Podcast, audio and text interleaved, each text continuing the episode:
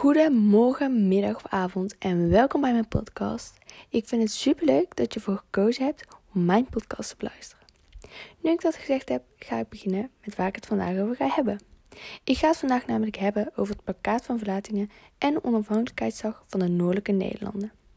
De vragen die ik erover zal gaan beantwoorden zijn: moet Nederland de onafhankelijkheidsdag vieren? En wat is het Plakkaat van Verlatinghe? Laten we beginnen met deze laatste vraag. Het Plakkaat van Verlatinghe is simpelweg gewoon een onafhankelijkheidsverklaring van de Noordelijke Nederlanden. De aanleiding naar het Plakkaat van Verlatinghe is begonnen in vijftien zesenzestig toen veel protestanten in de Nederlanden vervolgingen zat waren. Zij vonden die namelijk veel te streng. De edelen stapten naar de landvoogdes Margaretha van Parma, die ervoor zorgde dat de vervolgingen werden gematigd. Door deze matiging durfden de protestanten in het vervolg hun mening in het openbaar te uiten. Dit leidde zelfs tot de beeldenstorm, waarin de protestantse groepen de katholieke kerken gingen bestormen, beroven en vernielen. Koning Filips de Tweede was hier totaal niet blij mee en vond dat er een sterkere leider moest komen in de Nederlanden. En dus, die kwam er ook. De protestanten in de Nederlanden waren het hier echter niet mee eens en twee jaar later, in vijftien achtenzestig, begon daarom de Nederlandse opstand, ook al beter bekend als de tachtigjarige Oorlog. In vijftien eenentachtig werd het Plakkaat van Verlatinghe opgesteld en aangeboden aan koning Filips de Tweede. Er zijn echter twee opmerkelijke bijzonderheden aan dit verdrag. Ten eerste was het nog nooit eerder voorgekomen dat een volk zijn vorst afzette.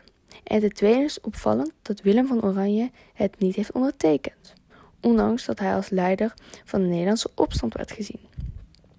Op zesentwintig juli vijftien eenentachtig werd de, het Plakkaat van Verlatinghe ondertekend en waren de Noord-Nederland, Noordelijke Nederlanden onafhankelijk. zesentwintig juli kan dus gezien worden als de onafhankelijkheidsdag van Nederland.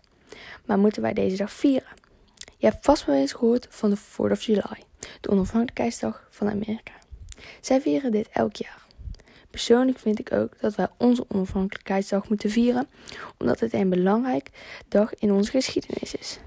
Bijna niemand weet hiervan, omdat we er weinig aandacht aan besteden, ondanks dat het een heel belangrijk moment uit de Nederlandse geschiedenis is. Als we namelijk geen Plakkaat van Verlatinghe hadden gehad, dan waren we nog veel langer onder invloed van Spanje geweest. Maar door dit verdrag zijn, er, zijn we een onafhankelijke staat geworden. Dit is eigenlijk de basis van wat er gebeurd is met Nederland en de republiek die er toen ontstaan is. Mijn conclusie is dus eigenlijk dat we als Nederlanders meer moeten leren over het Plakkaat van Verlatinghe en onze onafhankelijkheidsdag, die we op zesentwintig juli zouden moeten vieren. Dan nu de evaluatie van deze opdracht. Ik vond dit een leuke, maar ook wel lastige opdracht. Ik vind het leuk omdat het een keer iets anders is dan een doorsnee opdracht. Iedereen kon zijn eigen onderwerp kiezen en moest dus zelf helemaal gaan onderzoeken en uitzoeken hoe het in elkaar zat. Hier en daar was het ook wel lastig, zoals bijvoorbeeld hoe ik moest gaan beginnen. Eerst maar eens een paar podcasts beluisteren, zodat je een idee krijgt. Maar ik ben er uiteindelijk wel zelf uitgekomen. Ook vond ik deze opdracht erg leerzaam. Ik heb veel geleerd over het onderwerp wat ik heb gekozen. Ik wist eerst niet eens dat Nederland eigenlijk een onafhankelijkheidsdag heeft. Verder heb ik ook geleerd hoe ik een podcast moest maken. Het is stiekem toch lastiger dan dat je denkt. Toch zijn er dingen die ik in het vervolg anders zou doen. Ik heb juist eerst mezelf helemaal ingelezen in het onderwerp, voordat ik pas begonnen ben met echt iets te maken. En de volgende keer zou ik beter tijdens het lezen aantekeningen kunnen maken over de belangrijkste dingen, zodat ik makkelijker over kan vertellen.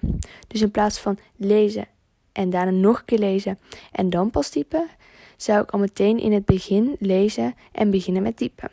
Wat ik niet zou veranderen is dat ik eerst alles heb uitgetypt wat ik wilde zeggen voordat ik ben begonnen met inspreken. Ik vond het erg fijn omdat ik het anders niet zou kunnen onthouden wat ik allemaal wilde zeggen. Nu ga ik mijn podcast afsluiten.